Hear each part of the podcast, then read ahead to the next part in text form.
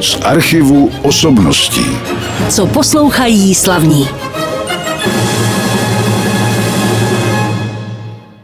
Na našem rádiu v pravidelném pořadu z archivu osobností už teď přivítám dalšího hosta, kterým je, já to hned řeknu, hudební skladatel Zdeněk Barták. Dobrý den. Dobrý den. Mám říkat Zdeněk Barták mladší možná? Ne, ne, ne. Ne, ne, nemám říkat Zdeněk Barták. To už nepoužívám dávno. Nepoužívám, protože váš tatínek byl také Zdeněk. Kdysi jsem asi pět let žil touhletou věcí, že prostě jsem to tam dával, ale teď už to nedávám. Dobře, my jsme slyšeli ukázku z televizního seriálu Zdivočelá země, já to prozradím posluchačům, i když to možná poznali, pokud ten seriál viděli, to je seriál v hlavní roli s Martinem Dejdarem, určitě si diváci vzpomenou 12-dílný seriál Jiřího Stránského. Ono to potom mělo nějaké pokračování, taky si myslím. No, ono to nakonec má 45 dílů. Ano. Stal se z toho nejúspěšnější seriál České televize, který vlastně mapuje to období od roku 45 až do roku 90. Ale původně tahle hudba vznikla pro ten původně zamýšlený kratší seriál. Asi. Jenomže hlavní melodie se nemění, to znamená, vlastně jsme to jenom rozvíjeli a Já už jsem eh, hovořil o vašem tatínkovi, takže to vaše směřování k muzice bylo asi jasné, nebo jste třeba chviličku přemýšlel o něčem jiném, čím byste se stál nebo živil? Já myslím, že to bylo daný od začátku, protože u nás doma se zkoušelo s velkým orchestrem a tak dále. A já jsem potom nechtěl jít sice na konzervatoř, pak jsem dostal pár facek od táty a začal jsem studovat a nakonec toho samozřejmě nelitu. Tenkrát v té době neexistovala ještě asi studia populární hudby, nebo byla už tenkrát? Ne, ne, to je taková sranda, protože já jsem studoval nejdřív tubu dokonce a od třetího ročníku potom skladbu, ale měl jsem výborný profesory a zakončil je vlastně pan Vadim Petrov. Který nás nedávno žel opustil a byl Ano. několikrát tady se mnou, takže jsem ho poměrně dobře znal. A taky klavír teda dodejme k vám ještě samozřejmě. Klavír taky, ale to jsem, zase jsem se nechtěl stát jako evropským pianistou, protože na to taky nemám nervy cvičit 12 hodin denně.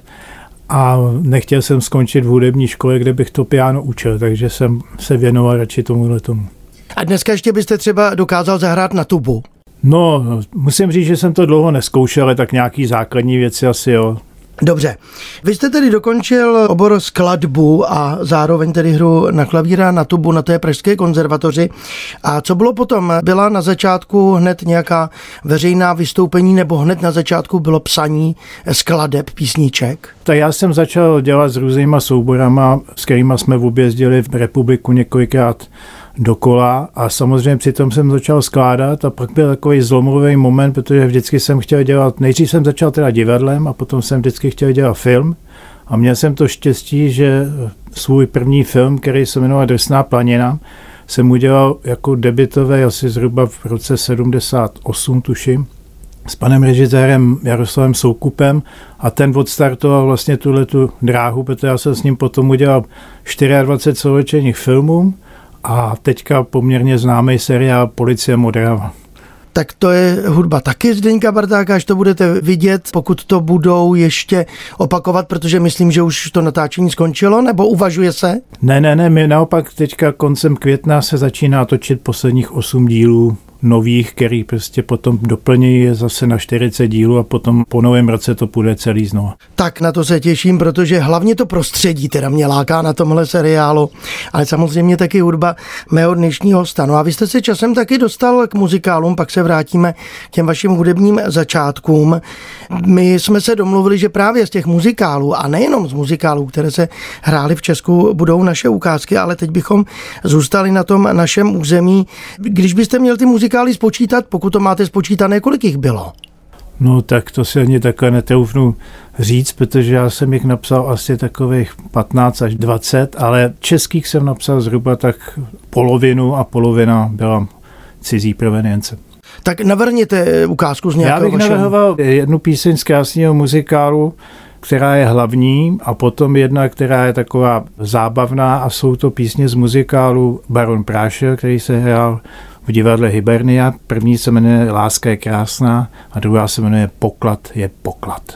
Poslouchali jsme teď dvě ukázky z muzikálu Baron Prášil, mého dnešního hosta, hudebního skladatele Zdeňka Bartáka.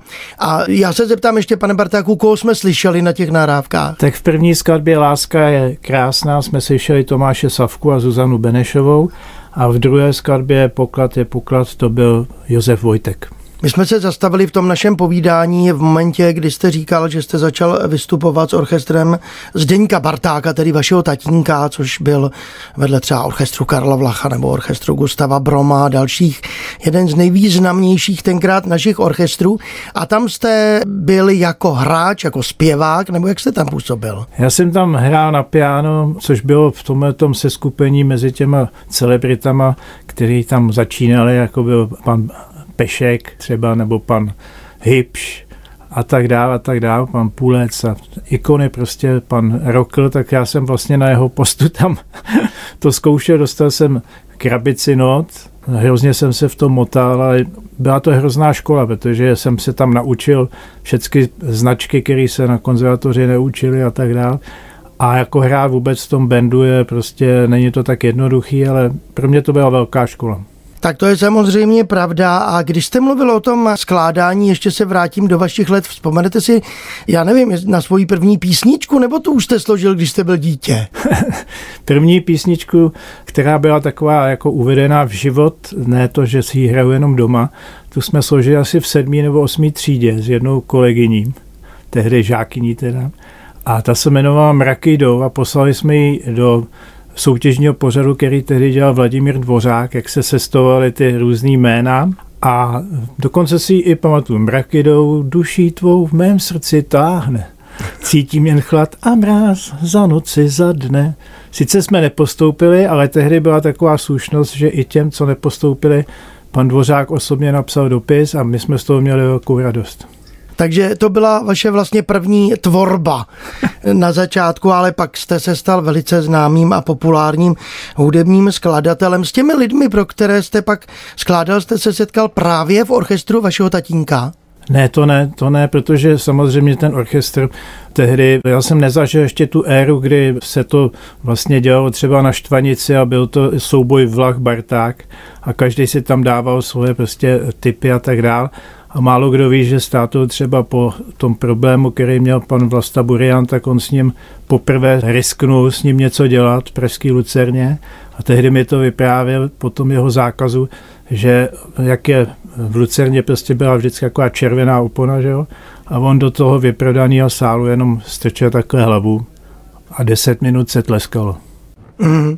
Je to tak, taková byla doba, dneska už to tak žel možná někdy není, ale navíc dneska nemají umělci možnost vystupovat, tak tím je to ještě těžší. Tak když se vrátím k té své původní otázce, tak kdy jste dostal jak si svoji první zakázku, nebo jak tomu došlo, že jste napsal hudbu pro někoho významného? Tak já, to byla zase taková schoda okolností, protože tehdy byly takové soutěže jako Bratislavská lira Děčínská kotva a tak dále. To byla vlastně taková ikona, že ten, kdo se tam dostal, tak zkrátka měl takovou otevřenou cestu mezi ten populární žánr. A mně se podařilo napsat jednu písničku, která se stala velkým šlágrem, mým prvním, a to byl Kamarád, kamarád, kterou zpívala Hanna Zagorová a tehdy bohužel jsme ji museli vyřadit z toho lirového mm-hmm setu, protože zkrátka jim se nelíbilo to slovo kamarád, jak byla taková ta doba. A tak bohužel, když je nějaký takový slogan, tak se dá těžko nahradit třeba nějakým jiným slovem. Jo. No a mezi tím jsme to natočili s Karlem Wagnerem a Zankou Zagorovou a než byla Lira, tak se z toho stal velký šláger. No. To byla vlastně jako první. A ještě řeknu jednu věc. Paradox takový, že první dvě úplně písničky, které jsem měl natočený, tak mi natočil a to si toho taky hrozně vážím, konkurent vlastně táty a sice orchestr Karla Vacha. Mm-hmm. Nedávno jsme tady měli zástupce orchestru Karla Vlacha taky v tom našem pořadu, takže jsme se k tomu teď ochlikou dostali. A co se týče té vaší tvorby obecně pro zpěváky populární muziky, měl jste taky nějakého dvorního svého textaře, nebo to jsou textaři různí? Ne, ne, já jsem v podstatě pracoval asi se čtyřmi kolegy. Někteří už nejsou mezi námi, jako třeba Boris Janíček alias Eduard Perner, s kterým jsem napsal jeden z mých největších šlágrů, což je písnička Nonstop. A potom jsem dělal hodně s Edu Krečmarem, s kterým jsem dělal ty muzikály všechny. A hlavní ze začátku jsem dělal s Jaroslavem Machkem, s tím zase jsem napsal třeba Nenapovídej a s Richardem Bergmanem. Přerušíme na chviličku to naše povídání, pustíme si další muziku mého dnešního hosta, hudebního skladatele Zdeňka Bartáka. A zase to bude trošku z jiného žánru, než jsme doposud o tom mluvili, ať už se jedná o písničky, populární muziky, o muzikály, anebo tu televizní a filmovou tvorbu. Tak co jste vybral? No, já jsem se stal už vlastně po třetí, teďka momentálně, si to bude realizovaný, tak po čtvrtý hudebním dramaturgem Všesokolského sletu. A tam jsem na druhý můj sled jsem dostal takovou zakázku, abych udělal nově nějakým způsobem připodobnil, což byla teda vlastně drzost, jako v Vltavu pod pana Bedřicha Smetany. A já jsem udělal trojdílnou takovou suitu a poslední díl, který se jmenuje Voda, tak bych vám to jenom tak chtěl přiblížit, jakým stylem asi jsem to udělal. Dobře, my jsme teď slyšeli jednu z částí, vy to nazýváte symfonickou báseň, ale říkal jste, že to je skladba, která je určena pro všesokolský sled, voda. To byl váš orchestr? Ne, na tyhle ty věci my používáme studiový orchestr, který je vždycky složen z těch nejlepších hráčů a točíme to většinou ve studiu České televize, ať už ty seriály nebo muzikály anebo takovýhle skladby pro sled. A měl jste podobně jako tatínek svůj orchestr? Já jsem měl jenom skupiny různý, který jsem ved, ale těch jsem měl několik, ale jako orchestr jako takový swingový jsem neměl, i když swing používám často i ve svých věcech. My se teď přesuneme zase v našem povídání trošku jinam, protože se stala taková zajímavá věc, že jste dostal, předpokládám, že to byla zakázka ze státní opery, ale ne Praha, ale v Soulu. I když muzikály se občas už hrají u nás na těchto scénách, tak tam je to zřejmě běžnější. Jak tomu došlo k té spolupráci? Tak to byla taková prostě pohádka. Seznámil jsem se tady s jednou slečnou, která zkrátka tady studovala, protože v je to vždycky tak, že když chtějí, aby se ten člověk uplatnil, a jsou to bohatší rodiny, tak je pošlou do světa. Takže ona byla 12 let přes Ameriku, Francii, Bratislavu a samozřejmě Česko bere taky jako za velmi kulturní zemi, takže tady nakonec skončila před svým odjezdem. Já jsem se s ní náhodně seznámil, hráli jsme si nějakou muziku, a ona řekla, až já budu jednou velká, jak se říká, ředitelka, tak my se ještě potkáme. No. Mm. Tři roky se nic nedělo, už jsem na to dávno zapomněl. A potom mi přišla prostě nabídka, abych odjel na půl roku do Soulu skládat muzika. To já jsem nemohl, protože jsem v té době psal další hudbu k seriálu Hotel Herbich, pana režiséra Bočana. No a stejně jako z Divočelá země, pan režisér Bočan, a tak jsem prostě to nemohl přijmout, ale začali jsme to dělat na dálku a bylo to k miléniu roku 2000, takže už to je nějakou drahnější dobu, ale mělo to skvělé obsazení, nakonec jsme to teda udělali a mělo to velký úspěch a tím se vlastně odstartovala taková moje soulská kariéra, protože eh, jsem tam udělal celkem sedm muzikálů a paradox je na tom, nebo taková zajímavost je na tom ta, že já jsem je udělal všechny na korejský texty. To znamená, umím jenom sedm slov korejsky a všechny jsem si hezky musel nechat foneticky napsat a nějak jsme to zvládli. No. Takže první ukázka, kterou bych vám z toho pustil, tak to je právě taková orchestrální skladba s Bohem 20. století a zní to nějak takhle. My teď posloucháme spolu s mým hostem v Rádiu Klasik Praha v pořadu z archivu osobností korejské muzikály, teda jeho korejskou etapu, která pokračuje dál. Tohle byl začátek tedy, ten muzikál Bouře? Ano, to byl začátek a potom, jak říkám, tak jsem ještě udělal dalších šest muzikálů. Teď se to trošku odmlčelo díky té době, protože samozřejmě tam je to ještě horší než možná tady u nás. Ale zajímavé je, když si poslechneme, protože všichni mi od toho zrazovali, když si teď budeme mít možnost poslechnout další skladbu, tak ta už bude korejsky zpívaná. Uh-huh. A zjistíte, i posluchači zjistí, jak ten jazyk je vlastně zpěvný. To je pravda, ale mě by ještě předtím, než si to poslechneme, zajímalo, vy jste říkal, že jste pracoval na ten korejský text, tak jak to funguje vlastně u muzikálu? Je vždycky nejdřív text a pak až muzika?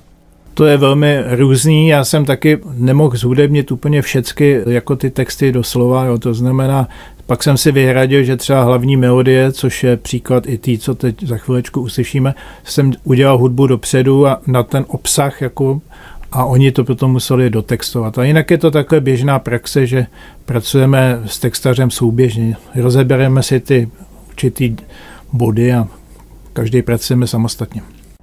No a mimochodem, vy jste dostal za tento muzikál i nějaká ocenění, třeba cenu Grand Prix. To dostal, myslím, celý ten muzikál a vy jako hudební skladatel i za hudbu. Tam je to tak, že jako je u nás třeba Lev nebo takhle tyhle ty věci, tak oni mají divadelního Oscara a mají tam 14 kategorií a my jsme byli nominováni ve 12 z nich a devět těch trofejí jsme získali, včetně nejúspěšnější muzikál, což je taková vlastně hlavní cena a já jsem získal toho Oscara za hudbu.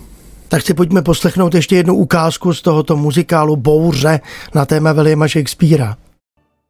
Samozřejmě, že ty vaše písničky, o kterých jsme tady někdy hovořili teď po poslechu teda toho muzikálu, tak ty třeba tady uvádět nebudeme a psal jste pro celou řadu vynikajících interpretů. Asi se nemůžu nezastavit u Karla Gota, pro kterého taky vznikla spousta písní. Jak se spolupracovalo s Karlem Gotem? No tak naprosto bezvadně, elegantně. Já jsem mu dokonce spoluprodukoval dvě CDčka tak to byl eh, mistr, který se rodí jednou za prostě století a myslím si, že už u nás se asi takový dlouho ještě neurodí, ale tak Karel ví totiž, co chce. Jo. To znamená, on vždycky byl naprosto perfektně připravený za prvé. Za druhý, když přišel do studia, tak třeba udělal, dneska to nebudeme zpívat. Mm-hmm. A přišel druhý den a naspíval pět věcí za dvě hodiny, jo. protože prostě znal ten svůj režim a ten svůj prostě hlas tak dokonale. Kromě toho byl samozřejmě vrcholně gentleman, že jo, takže s ním spolupracoval, byla radost, byl ještě ke všemu vtipný. Mrzí mě, že musím říkat byl. Ano, musíme žel používat ten minulý čas. Ale vy jste spolupracoval někdy, a to je moje další otázka, i se zahraničními zpěváky, nebo teď nemám na mysli ty produkce v soulu, ale myslím tu oblast populární muziky. Ano, tak to se mi podařil takový majstrštych, když to řeknu, protože zase byla taková soutěž, kterou vypsal Andrea Bocelli Premio Bocelli a chtěl tam dát šanci novým začínajícím prostě skladatelům a tak dále, že jim 12 až 14 věcí, no prostě jedno CD, že jim naspívá. No té soutěže se účastnilo 868 skladeb, neuvěřitelný, z celého světa. No taky to trvalo strašně dlouho, taky už jsem myslel, že už dávno je to prostě pasé. No a nakonec mezi posledních šest se dostaly dvě moje skladby. A museli jsme vybrat jenom jednu, protože tam byl Ursus takový, že každý skladatel tam smí mít jenom jednu skladbu.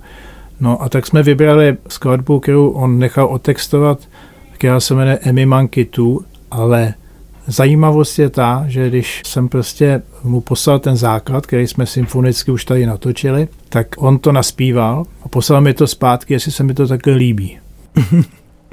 Trošku to koresponduje s tím Karlem Gotem. A je to velká pokora i vůči těm kolegům, kteří spolupracují, což je samozřejmě v pořádku. Tak můžeme si to poslechnout. Určitě. Máme nahrávku.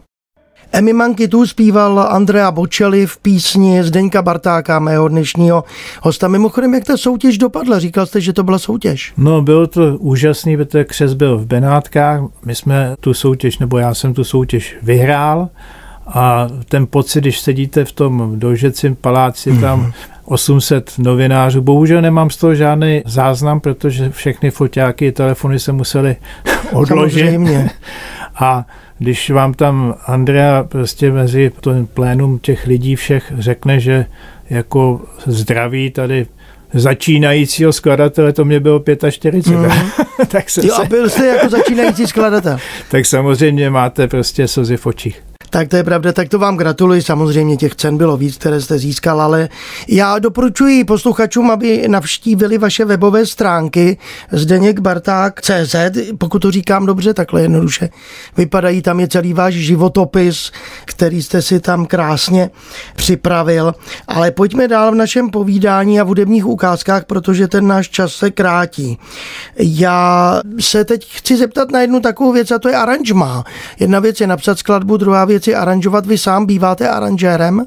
Když jsem začínal, tak jsem si řadu těch filmů dělal sám.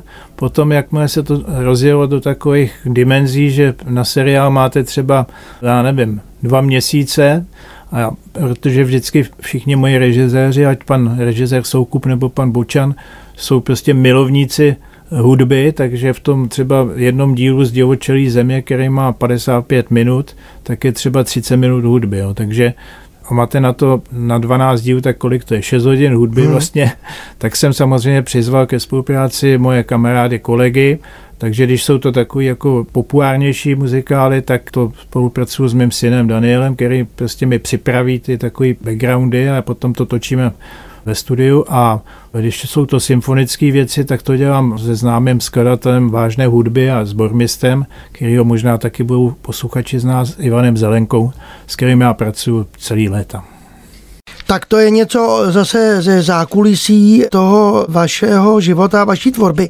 A já se teď zeptám ještě na některé další žánry, do kterých jste zasáhl. Jsou takové, protože mluvili jsme o populárních písničkách, o muzikálu, taky o doprovodné hudbě k filmům, o té jedné, která teď asi vzniká zrovna, nebo se realizovala nedávno, budeme hovořit, to je, myslím, tvorba animovaná, tvorba pro děti třeba, což je taky velice záslužná a důležitá práce. Můžeme něco takového ještě zmínit? Určitě, tak bychom dokončili zatím prvních sedm dílů večerníčku pro českou televizi, který dělal Jirka Miška jako režíroval, ale tam je to vždycky takový složitý, že on ten jeden díl se vyrábí třeba 4-5 měsíců, takže vlastně my už na tom pracujeme, dá se říct, několik let, ještě těch dílů má být asi prostě minimálně 6 a když se to chytne, tak ještě dalších 13 a ten seriál se jmenuje Kdo pak by se čertu bál? Aha. a je to docela opravdu hezký, zábavný a měli jsme to štěstí, že vlastně poprvé se v této roli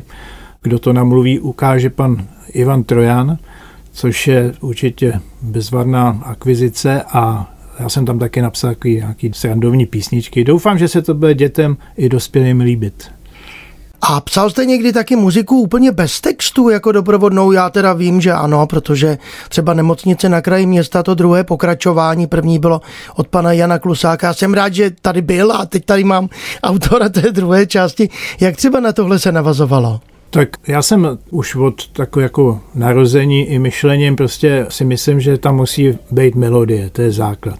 To znamená, já jsem snažím být melodik, snad se mi to daří, to musí posoudit posluchači, ale to byla samozřejmě velmi zajímavá práce, ale bylo to tam těžké navázat na tu úžasnou hudbu pana Klusáka, s kterým se samozřejmě taky znám. Já jsem dokonce chtěl, aby to základní téma tam zůstalo i s panem režisérem Bočanem, ale nesetkalo se to s nějakým hmm. porozuměním, hmm. že by to mělo být jako jiný. A já bych řekl, že se časem ukázalo, že to byla chyba, jo. ale hmm. tak toho i chybama se člověk učí. Dobře, budeme si ještě chviličku povídat, ale tu ukázku z nemocnice tady nemáme, ale máme tady ukázky jiné, tak co navrhujete? No já bych se možná ještě pro zajímavost vrátil zpátky do toho soulu, protože na základě úspěchu Bouře Shakespeareový, tak dostal jsem zakázku na druhý muzikál a ten je samozřejmě taky od pana Shakespearea tam to moto a sice slavný Romeo a Julie. A to jsem si říkal, no to mě bude bavit. A už jsme byli poučení z toho prvního eh, muzikálu, takže tady jsme se do toho vrhli úplně nadšením a musím se zase trošku pochlubit, protože jsme získali dalšího Oscara za hudbu i za nejlepší muzikál. Ještě jednou jsme se tedy podívali do soulu v této nahrávce, i když vznikala tady u nás v České republice ta nahrávka této písně, tedy hlavního tématu z muzikálu Romo a Julie, ten slavný duet v tomto muzikálu By Lips se to jmenuje. No a už se budeme za chviličku loučit, ještě jsou před námi dvě hudební ukázky. Tak já bych se zeptal ještě na to, co dělá všechno Zdeněk Barták teď. Hudebnímu skladateli možná podobně jako moderátorovi vysílání nezasáhla tolik korona krize do naší práce, nebo ano, jak to bylo u vás? No ne, no tak my samozřejmě jsme trošku byli teďka jako všichni handicapovaní, protože se nedalo nikde vystupovat, že? to ano. znamená, my jsme měli naplánovaný už po třetí přeložený muzikál Děti ráje, který měl být v kongresovém paláci. Teď zrovna koncem května to mělo po třetí začít a zase to nezačne, tak uvidíme, jestli se nám to podaří na podzim. Tam by mělo být 40 vystoupení. Ale já jsem zase ten čas samozřejmě využil pro takovou jako revizi všech svých věcí, a já jsem zvyklý pořád si něco psát i do šuplíku a, a vlastně ty motivy nepoužívám jestli si rozumíme. Jo? To znamená, já když dělám novou věc, tak to dělám akorát, když je nejhůř, anebo časově to už člověk nestíhá, tak to ne, občas si tam třeba šáhne, nebo se to tam hodí. Ale teď se připravuju, kromě toho, že jsme dodělali nedávno ty večerníčky, tak teď se připravuju na těch osm dílů nových seriálů Policie Modravám. A jinak prostě jsem si udělal takovou svoji revizi těch všech věcí, trošku pořádek, úklid, Taky nám to trošku pomohlo, že jsme si malinko odpočinuli, protože ten záběr někdy byl opravdu veliký. No. My jsme mluvili během toho dnešního povídání u nás na Rádiu Klasik Praha o té žánrové pestrosti, tak tu doplní asi taky ta další ukázka. Vy tady píšete ve scénáři, že to je symfonické téma, ale vážné to nebude, že? vážné to nebude, ale je to se symfonickým orchestrem. A musím říct, že to je paradoxně, aniž by to člověk nějak mohl dopředu říct nebo odhadnout, tak je to nejhranější moje skladba v zahraničí. Asi proto, že to je takový veselý valčík. Joyful Waltz se jmenuje, tedy Veselý valčík, a protože se jde v zahraničí, jak jsem použil i ten anglický název, toto orchestrální, teda symfonické téma Zdeňka Bartáka. A my už se budeme muset loučit. Rozloučíme se vlastně s kladbou z seriálu Jednu část jsme hráli na začátku, druhou zahrajeme na konci. Já vám přeju, pane Bartáku, aby se ta situace zlepšila, aby jsme se doškali ještě celé řady příjemných melodí a písníček od vás. Tak já už jsem to trošku naznačil. Co jste vybral na závěr? Tak já jsem vybral skladbu hlavní téma ze seriálu Zdivočelá země, kde byly taky dvě písničky na stejnou teda melodii. Jednu z nich zpíval úžasně pan Karel Černoch a druhou neméně úžasně zaspívala Marta Kubišová.